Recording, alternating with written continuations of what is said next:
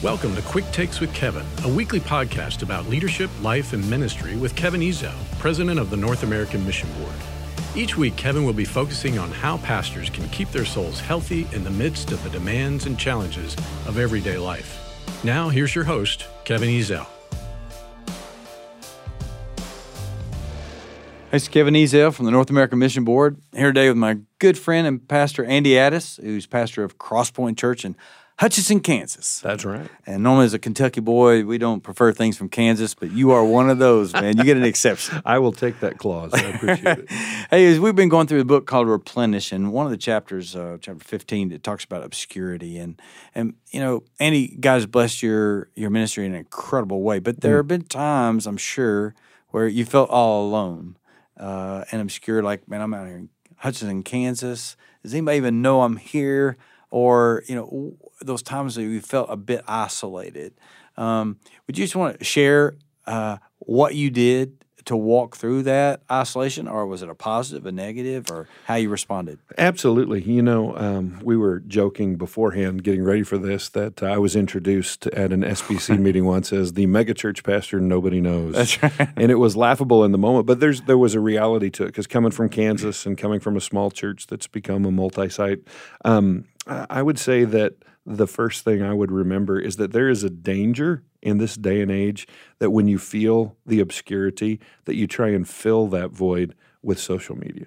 Yeah. Can I get likes? Can yeah. I get followers? Can right. can I get good responses? Right. And uh, and it doesn't matter where you are. Everybody can reach out and tweet right? And right. so if you do that, and, and I got caught in that trap from time to time, that when you feel like you're uh, on your own or you're uh, you're out there and nobody knows, well, you, you turn to you turn to social media. Yeah, that's not filling. Yeah, just bark louder. Right, you know? and mm-hmm. and the response that you get there is so thin and and so uh, un, unworthy.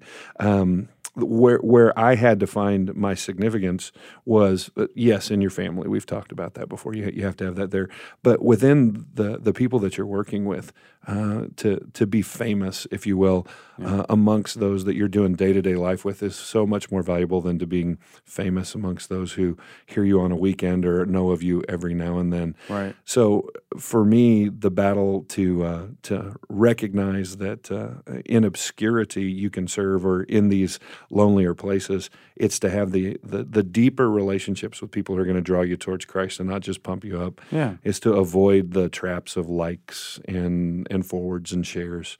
And uh, and uh, boy, I hate to be this super simplistic, but if you're not turning in your devotional life, yeah. if it is not deep and thick and rich, uh, then you are going to continue to feel obscure. Yeah, and at some point, who do you think you are? I mean. I, I, mean, what to, to feel you got to you know to, an to be obscure. I mean, you have to evaluate your motives at some point and say, Absolutely. look, are you really doing it to be? I'm reminded of something that a guy named Adrian Rogers said oh, yeah. years ago. He said uh, when he stopped being the SBC president, and he was telling a guy, he said, "Look, uh, I'm that," and he pointed to an exit sign. He goes, "An exit sign?" He goes, "Yeah, I'm an ex it." and and he's just saying, look, if if you put all of your um, you know your esteem and who you are as a person by how popular you are, I mean, there comes a day where you're no longer that person. And you know, I was talking to Tom Rainer the other day. He said, you know, when the it's amazing how many few phone calls he got the day after he retired from Lifeway. Uh-huh. And, and, I thought, if I'm not at NAMB, there's probably ninety percent of my contacts, perhaps. Uh, you know, would not even uh, want to return a call because so often it's just because of what position you're in. Well, yeah, and so what you're talking about is positional authority or positional recognition, and yeah. and if you could build your life in such a way where the relationships that you have and the people that are meaningful to you, yeah. would call you if you weren't in that position or would care about you if you weren't there, then you're not obscure even when you're in that moment. Exactly, and it goes back to family. My word, mm-hmm. at the end of the day, I mean, you've just got to. I, I would just encourage a guy to to check his. Uh, motives if if obscurity is that big a deal. Absolutely. And you know, there's some advantages for people uh, for you feeling invisible. There's some huge advantages. Uh, you know this, and I know this that the minute you're actually in the media spotlight, mm-hmm. you don't want to be there anymore because it's right. never good. Yeah, no. No. That's when you long for some obscurity. Right? Yeah, yeah, and then people really don't. Yeah, that's what I learned is uh, when I pastored, I, I could go to Cracker Barrel and fix any problem. You know, and you come to NAMB, and there's no Cracker Barrel big enough. That's right. There's just not. That is right. So, uh, well, hey, tell me, what are some things in those moments of being invisible or obscure, tho- those moments where you know everybody goes through highs and lows, but what are some things that God's taught you through some of those challenging times? Because because you're incredibly gifted, and you know Al jokingly introducing you that way, Right. But but you're you actually uh, your ministry is uh, several times larger than people who have uh, more public, visible uh, opportunities, perhaps.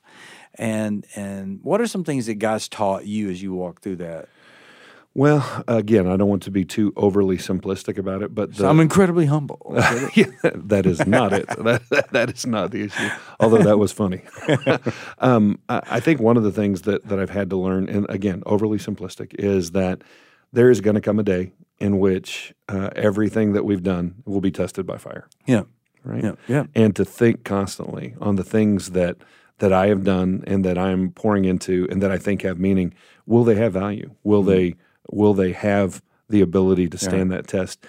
And it's really a litmus test for me to say, do I go speak here or do I stay home and do this? Right. Do I take time to be a part of that or do I take time to be a part of this? Right. Because the truth for me is I want a the well done, good and faithful servant. So- Absolutely.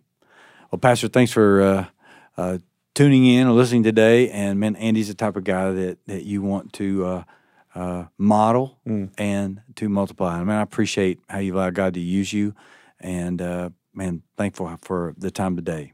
Hang in there, Pastor. It's going to be okay. Thanks for joining us for Quick Takes with Kevin. Each week, Kevin will visit with pastors and leaders as they talk about the challenges they face and the lessons they've learned in balancing faith, family, and ministry. Thank you for being with us.